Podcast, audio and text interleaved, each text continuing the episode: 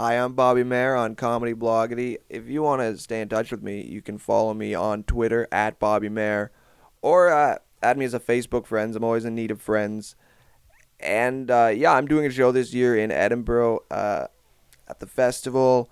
The venue is the Tron. I'm on at 7:40. My show is called Obviously Adopted. And uh, yeah, if you fancy yourself a degenerate or a vagrant or just uh, kind of scummy, I'm the comic for you. So come check me out. Thanks. So, Bobby, how did you get into comedy? Uh, I started comedy about eight years ago. It was uh, I, I had enrolled in the Humber Comedy Writing and Performance Program, which was really just like paying thousands of Canadian dollars to make friends and uh, try to do improv. Was so I uh, I went there and then I just started going to open mics and I, I got on at an open mic uh, called Hurricanes. It was a small uh, a small pub and uh, the, the the venue was uh, so shitty that the owner of the venue would sit in the audience and heckle the host. And just like no respect for it. But i did my first set there and like uh, people laughed enough that I decided to keep doing it. So, what kind of material did you perform at your first gig? Uh, well, I'd say I had two jokes that survived in my act for probably a year and a half. And uh, here's the sample. Uh, one of them was because I used to talk kind of like Jimmy Stewart and Gilbert Gottfried on stage. So I'd say like, uh, when I was uh, 13, uh, I heard that masturbation made hair grow on your knuckles. Uh, so then I put cum around my mouth, hoping for a goatee and that was that was uh, how I started. And how old were you when you did the Humber College comedy course? I was uh, I started uh, when I was 19, and I always knew I wanted to do stand up. When I was 14, I wrote a whole act, uh, and never performed it. Thank thank God I've read it, and it was just like things about uh, my my observations on Y2K, and uh, our the third world. So I'm really glad I never uh, performed but then I started when I was uh, when I was 19. And how soon after starting to gig did you move to London? I moved. Uh, so I, I I moved from my hometown of Seaforth, which was about a town of 3,000 people, and I moved to Toronto in Canada when I was 19, and I lived there for six years. And uh, I got to the point where I was uh, right. I was touring a bit and uh, making making a, a below the poverty line living, but still a living and then I just I knew I wanted to uh, I always wanted to come here because like stand up is the f- the focus here, so I knew that that uh, it was my end goal, and I wanted to come before uh, before I, I got any really amount of success in Canada because then it would make it harder to come and start over. So I I moved uh, two years ago in July. So how did you find that the London comedy scene compared to the Canadian comedy scene? Uh, it's like it's not really comparable. Like in Toronto, they have like two comedy clubs and a bunch of open mics. And I worked for this chain of comedy clubs called Yuk Yuk's, where they'd send me around the country, and uh, I didn't make okay money, but it here there's so much more to do. Like there's like I don't know how many like 15, 20 comedy clubs in London, and then like one in every weird small town that you would expect anywhere else would have never had comedy, but here it's just like so ingrained in the culture. Like every function room and every pub has it, so it's it's really accessible. And the fact that you can get uh, success just as a stand-up comedian is pretty is pretty rare to this country. Like I don't think in America people generally don't get as famous just for their stand up. Like they have to act or they have to do something else and then people will notice their stand up. But here, stand up can kind of get you a lot farther on its own merit, which is what kind of attracted me to moving here. And did you find that you had to change your material at all when you moved over or was it did it translate okay? It translated all right. Like um I there were a couple jokes that at first didn't work, but it was just cuz I was I, I had like severe like anxiety when I moved here, like just like I was just full of panic because it was just like I was just so alone in a new country. So like then going up in front of a country full of strangers and trying to perform, like I couldn't pull some of my material off. But after about 6 months I found that pretty much everything worked except for like maybe one thing that was about ice hockey. So it didn't really translate as much. And last year you performed at the Edinburgh Festival. Um, you were part of uh, the Just the Tonic package show, uh, the Big Value comedy show, and also you were a double hander with Michelle de Swarte at Belushi's. So, what was your experience of the Edinburgh Festival? Um, my experience, well, I really, I was pretty tired last year. Like I was just generally, I was doing two shows a day, and uh, I lived in a living room. I paid five hundred pounds to live in a living room with an Australian guy, who would just constantly complain about not getting women, which was just awful. And then when he did get women, it was even worse because then I would sleep in the hallway beside the bathroom door. And he would, uh, whenever people, there was another couple in the apartment also, whenever anyone would need to go to the bathroom, I'd just like kind of have to sh- shove over so they get in the bathroom in the middle of the night. So it wasn't ideal. But what was great about it was I did two shows a day for a month. And by the end of it, I felt like I had a really, I was really, really comfortable performing in this country. And I really think that's helped a lot over the successes I've had in the last year. So, what advice would you give to acts going up to Edinburgh for the first time and, for example, taking up a double-handed show? Uh, well, I would say, um, especially if it's a free show, which it probably would be, it's vi- just flyer for two to three hours a day, and don't be afraid. Don't be afraid to just really push what you're doing, and also if you're doing it with a stronger act than you, make sure you swap places and challenge yourself to go on after somebody who's not that easy. Like I was doing with Michelle, and she's really good. So like going on after her, sometimes it was like, all right, this isn't gonna be the easiest, and uh, that makes it a good challenge.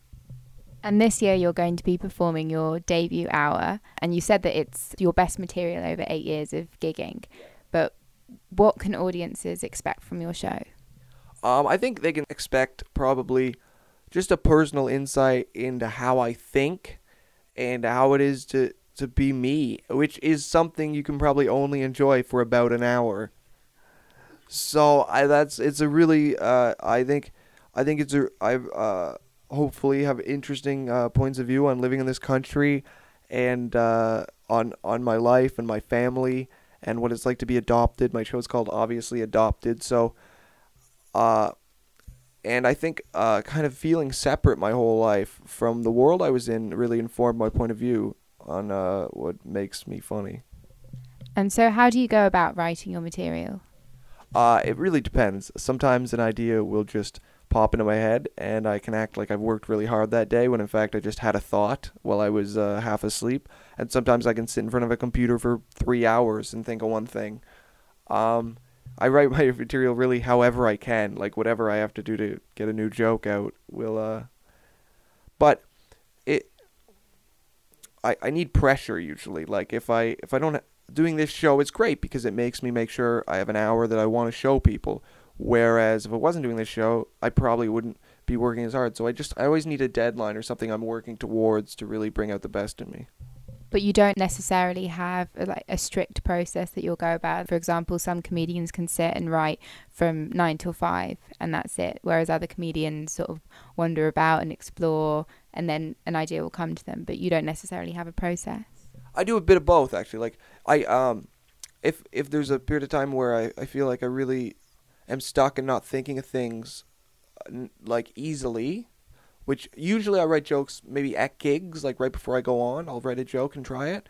But when that's not happening, then I will take the ni- nine to five approach. Usually not nine to five, more like nine to ten thirty. But uh, I'll take the nine to ten thirty approach, where I just sit down and I'll have a premise and try to write punchlines for it, and that'll kind of usually something will come out of that. When you were uh, gigging in Canada, you used to take part in medical studies. Uh, yeah, I was a medical lab rat for um, for two years, and every uh, at least once a month, I just go into a uh, I just go into a clinic and stay there all weekend. And it was really, I mean, there were no side effects, but it was what was fun about it was I could just do comedy all the time because at that point I wasn't getting paid, so I just do comedy throughout the week, and then on weekends I go and be a lab rat in these clinics and uh, you just be in there with a bunch of unemployed people who uh, didn't mind selling their blood, and uh, it was it was great. You make like twelve hundred dollars in two weekends and still do comedy. And also, people are like, "Oh my god, well you had to give blood." I'm like, I'd rather give blood than like sell my soul at like McDonald's and then do something I really hate. Now, Bobby, would you like to explain to the listeners what you did to your eyes as you just explained that? I just uh, flipped my eyelids up, uh, and Sara was very confused about it. I was just trying to. We're in a sound studio right now. They're very small, and we're just staring at each other while we talk. So I was trying to make it a little more interesting, and she's not reacting very well. No, I'm fine, but it's not it's not visual, so the listeners can't see what I'm going through at the moment. Okay, and we're back to back to default face. Yeah. So, um, you were saying earlier that you toured internationally when you were performing comedy, and you've performed all around the world. How did you find that different audiences compared? Um, well, I, performing around the world is a bit of a stretch, but I have performed in. Um, I went to South Africa for two weeks. That was a great experience. I stayed in Johannesburg, and um, it was really interesting because uh, they they would uh, they would they wouldn't go for my darkest jokes, but they they were a lot everything translated. Like I would do jokes about living in London in Johannesburg and it worked and that was just insane. Like I didn't have to change anything. And uh, in general, I find it they're pretty receptive. Uh, Sweden and Denmark they laugh a lot harder than anywhere else, and they clap at places no one else claps, which is good for the ego. Yeah, I just find I just find every country offers something a little different, but it's all pretty much the same if they speak English. Do you have a favorite country to perform in? Uh, I would say at this point, in terms of audience reaction, Sweden might be winning. But that was only a couple gigs in Sweden, so as a whole, Sweden might suck. I have no idea yet. I have to see the whole country. A lot of your material is quite dark and can be quite controversial. So, do you find that you get heckled a lot? Um, I do get heckled a lot, but I don't think it's because uh, of my material. It's more just because I look weaselly. Like when I, I get heckled by people who are usually really good looking or guys who work out a lot, because they just look at me and they're like, "Why am I listening to this loser?" Where it's like, really, they got to work on their personality because in 20 years when their looks fade, they're not going to have anything. So, so those are the people that generally heckle me. In terms of like, I think I ride ride a fine line where like I am dark, but I'm not really like attacking. I don't really attack victims in my jokes. Like I'm not attacking. I'm generally not attacking the person that uh, is gonna that where people a lot of people are gonna get offended. I, so I find generally people are a bit more receptive to what I do than you'd think uh, from from the outside. And what advice would you give to other acts about dealing with heckling? Uh, I would say, um, don't scream at them to the point of them trying to attack you. I've had that happen about eight times. Uh, once a woman, uh, I've had drinks thrown in my face because I used to just if someone heckled me. I was just like I was just a pretty insecure, scrawny 22-year-old kid, so I would just attack them with the meanest things I could think to say. And yeah, one time actually one time separate from that where I didn't say anything at all offensive, a guy had dropped his glass after I did a joke at a call center. And then uh, he put his jacket on. I thought he was walking to the bathroom, which was right near the stage, because that's the kind of places I perform in. And uh, no, he in fact just walked onto stage, and this was in Toronto, and he started punching me in the face for apparently for seemingly no reason. He just punched me in the face like ten times, and then after that, uh, my friend pulled him off, and he left. He got away, so we had no idea why he did it. And a couple weeks later, somebody came to the venue that knew him, and apparently he attacked me because he used to work in a call center, and he was upset that I was making fun of call centers. There's no logic there. And other times I've just uh, attacked people personally to the point where they tried to punch me in the face. That happened about seven times. and uh, so, would you say that you have a favorite type of audience to perform to? Probably one that doesn't punch you. Uh, I would say not. The one, the non-punchers are my favorite, but usually people who look like they might punch me are my favorite groups of people. Like just weird-looking vagrants. I know if I ever get any level of success, I can't charge over like twenty pounds because my fan base won't be able to afford it. And do you have a favorite type of venue that you prefer performing in? I really like when I do get the chance uh, to perform in like a rock bar or somebody somewhere where it's just kind of like dank looking, but there's still a high stage and it's really well set up, and I'm a bit separate from the audience, but st- they're still like at my feet is great.